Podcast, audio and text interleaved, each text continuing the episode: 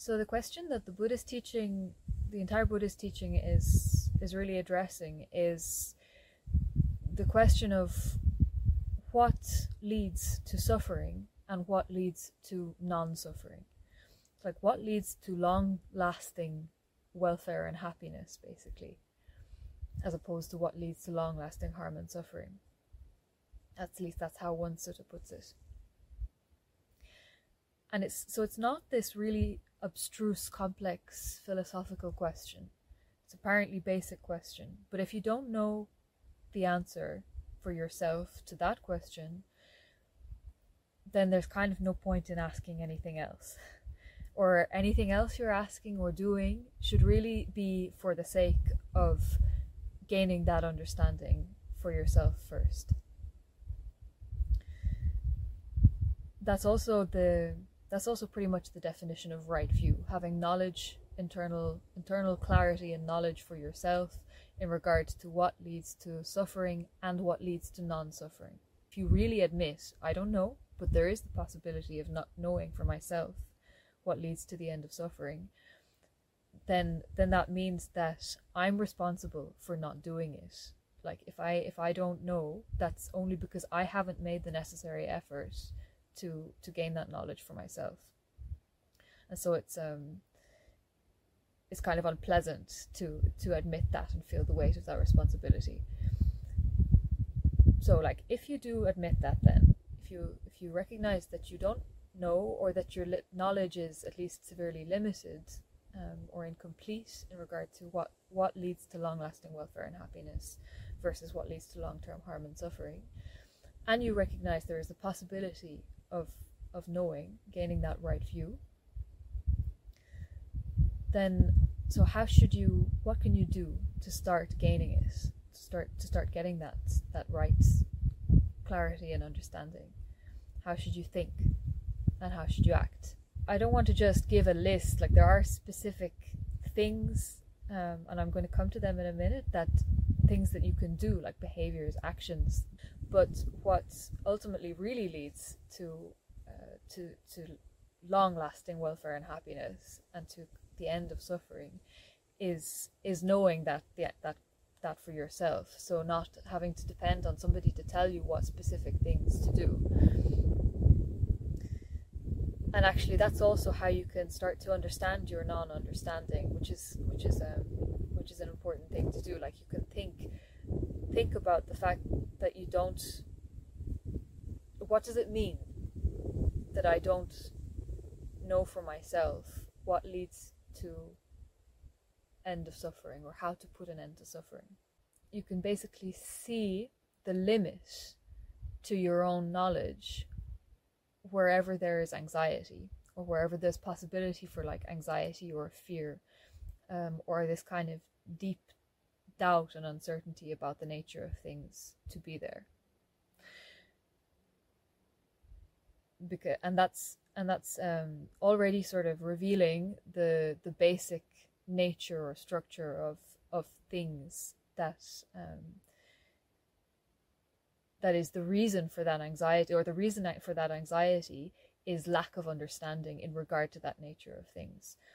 Um, and so like i'm saying that because um, that's a way of basically already directly for yourself without referring to what somebody else has told you. You can recognize okay i don't know for myself what leads to the end of of suffering and i know that i don't know because i get anxious and because i'm afraid. Um and now okay why am i anxious or what makes me anxious and afraid? You can recognize that like really fundamentally the reason for that for any kind of anxiety or fear is um, you can see that your possibility of managing your circumstances or your life in ways that um, that that that make you happy basically or that maintain your well-being maintain your happiness or that avoid suffering is itself basically contained within certain things that you have no possibility of controlling or managing. So and that's why there's anxiety so like you might be able today to you know go to work to get it you know have um, maintain your living maintain your family uh, get enough food and so on. But all of those things are only possible because your body is healthy, because things are set up in a certain way that is working. This, there's peace in your in your in your country, hopefully. All of those things can change and are changing for somebody constantly at, at any time at any moment somebody is losing things on a very fundamental level. That means they're losing even the possibility of you know doing whatever they can to maintain their own their own happiness and avoid suffering. Um, and ultimately like for everybody no matter how fortunate their circumstances happen to be in their lives that applies because no matter what you do your life is, is is going to end in kind of a dead end or literally a dead end the the ending of death which really undermines if you think about it anything that you can do on a particular level um, to to maintain well-being or to avoid suffering.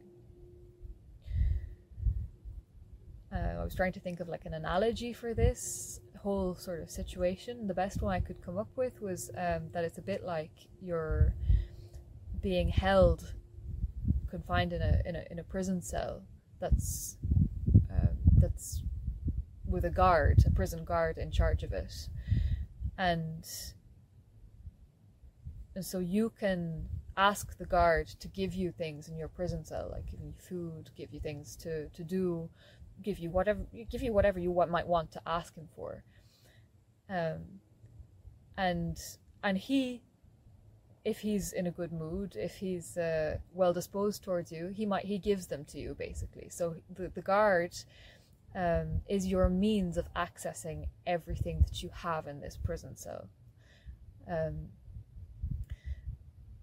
but that's up to the guard whether he gives them to you or not. And ultimately, he's the one holding you in that prison cell, and he's not holding the holding you there with uh, with your uh, with your happiness in mind. He's holding there, he's as a prison guard to keep you prisoner. He doesn't have your best interests at heart. So, what this basically represents is like the, the, the prison cell is kind of your entire life, your situation, um, uh, with the guard there representing basically your body and senses that are kind of your means of accessing anything in particular or doing anything in particular in your life or any particular pleasures um, that you might get, you can only get them on account of of your body and your senses. Which, as long as they're working and as long as they're kind of uh, treating you well, it, it goes okay. But um, what people, what it's, what you forget, or what's pleasant to, to, not to not think about, is the fact that you're very um, yeah, your very ability to access anything in particular that might make you happy um, or to avoid anything that might make you suffer has to go through that body. So it's like it's again like in the in that analogy the guard at any moment it's up to him. At any moment he might just not show up. He might just he might decide to, to not give you the thing that you ask for or he might decide to throw uh, to throw horrible things to you inside the prison cell instead of pleasant things so even if he's nice to you most of the time um, if somebody is very lucky, it's it's still ultimately um, not a good not a good situation, and it's not good to depend on that um, on that guard and depend on the things in the prison cell for your long term welfare and happiness. So that's really where the relevance of um, virtue and sense restraint come in, in regard to even being able to um, to see what's for your long term welfare and happiness. Um, and we talk a lot about that, obviously, but it's not just this um, this random prerequisite, virtue and sense restraint, so that you can get the right view. It's very directly relevant to this question of what's for your well, long lasting welfare and happiness. Um, and and that should be if you've been thinking about about, things in the in the way that I've just outlined, it should already start to make sense why developing virtue, for example, um, would be more along the lines of, of what would be for your welfare and happiness rather than depending on specific things in your life that you hold dear or that bring you joy. And that's because while um, circumstances changing or uh, can basically can take away or can uh, can destroy literally anything in particular that you can think of in your life that um, that you would hold dear they can't virtue is not something that can be just taken away in that sense. If it's being developed properly along the right lines the ag- that's a, that aggregate of virtue um, is something that is basically more uh, worthy to uh, to develop and to depend on than things like your body or anything that depends on your body so I, what I mean by developing the aggregate of virtue as well, it's not just it, it would start obviously by taking on the basic the, the, the precepts. So like practicing practicing at least the five precepts, and ideally celibacy is the third. But also then on top of that, it means having um, having an attitude of just trying to avoid any fault in your in, in your actions. So avoiding any intentions, actions that are rooted in greed, aversion, delusion, distraction, impatience, jealousy. We all kind of know the things that shouldn't be done, and that so you shouldn't. So, so what you know shouldn't be done, you don't do it when it's rooted in a in an unwholesome intention. And so, um, prioritizing this generally in your life, prioritizing the development of that virtue every day and working on that and having that as, as something that is that is really your priority as opposed to any other particular goal that you might be trying to achieve. That's already even if you're not specifically thinking about it and even if you're not specifically aiming to practice the buddha's teaching that's already going to um, train your mind to be more content to have more strength to have more uh, resilience and and you can see why that is because it's like whatever might happen on a particular level like even if um even if you lose your health or you lose um particular things that can't that can't remove your virtue. It can't uh, make you be dis- start to be dishonest or start to to act out of ill will and so on and that's kind of an important thing to recognize even in itself because even if you follow that reflection through to its conclusion that's already showing you um, something important which is really like the line between where your responsibility begins and where it ends. So like even if even if your own family is attacked that doesn't make you and doesn't justify you then attacking somebody else. That's a completely different thing. Um and just as you you can't guarantee no matter what you do you can't guarantee that your body will stay healthy.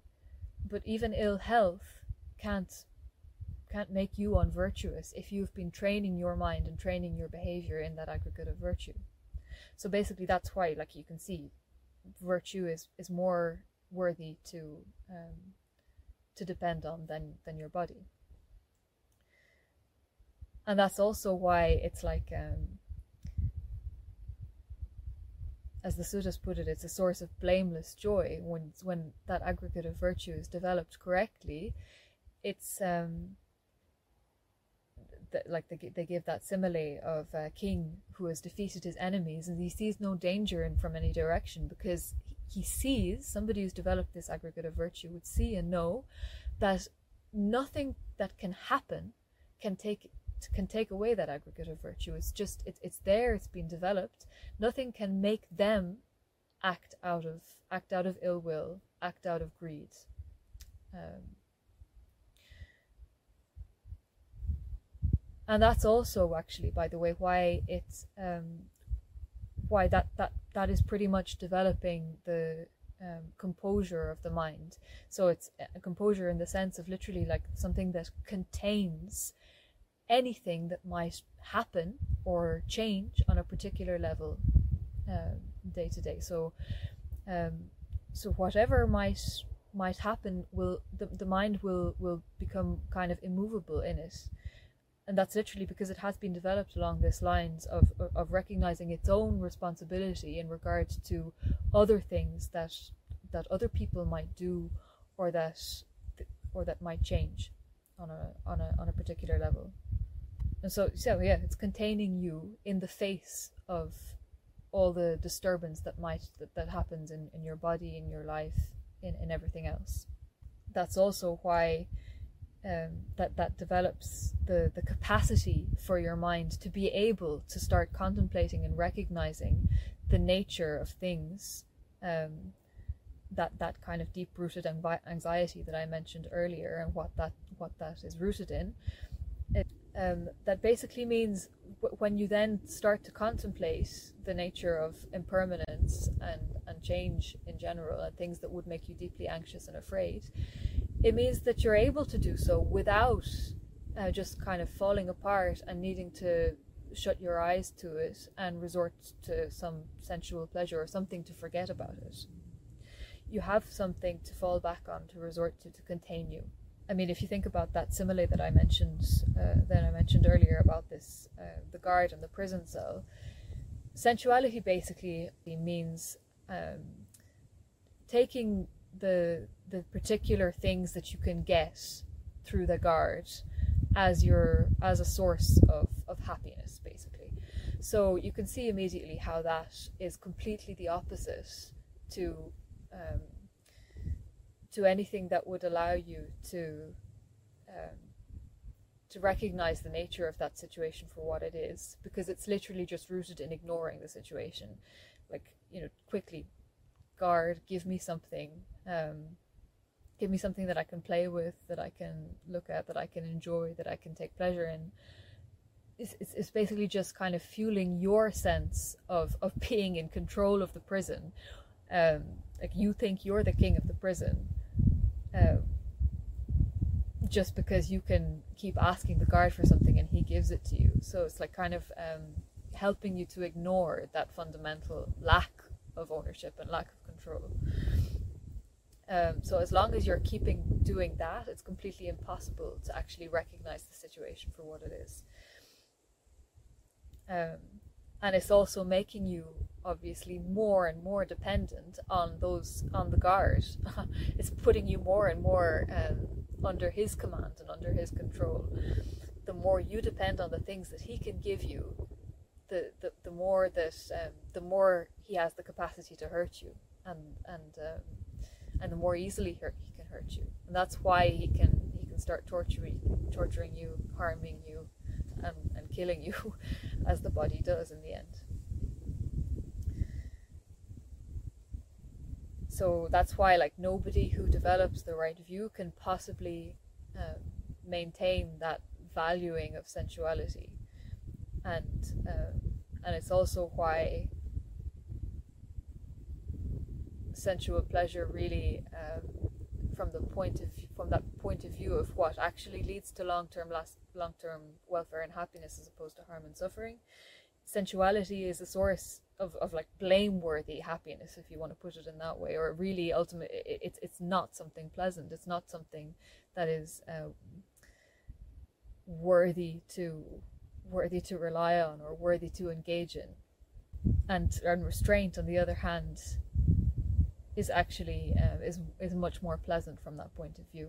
That that that com- composed and contained mind has the capacity to see things clearly as it as they are. I think there's a sutta that says that as well. Then it's possible to contemplate those same thoughts that would um, that would make you very anxious or afraid, or that are are kind of pertaining to where that deep rooted anxiety is, and start to contemplate them um, accurately, which basically means contemplating the nature of your situation accu- accurately without turning away from it, without uh, finding another way to ignore it, without um, kind of uh, resorting to some um, some method or management thing to just calm your mind down.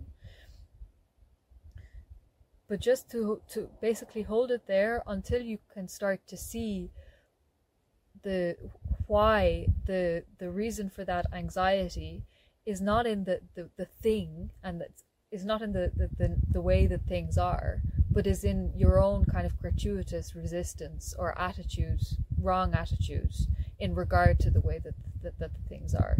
So and that really just comes down to having an attitude of sense of ownership and sense of control over things that you realize were never yours to own were never in your control and could never even be possible to own or control. Um and that's like and that's when the mind would kind of let go of that um let go of that anxiety and let go of that resistance because it would see how futile and useless it is. Um, like it makes no difference to the situation anyway. So it's it's um and that's why it's what that's why it's really the cause of suffering but again that's something that you can only see if you have been if you've been developing your mind along the right lines. If not it's like literally your whole mindset is set against it is set in maintaining the ignorance of it is maintaining the impossibility of seeing it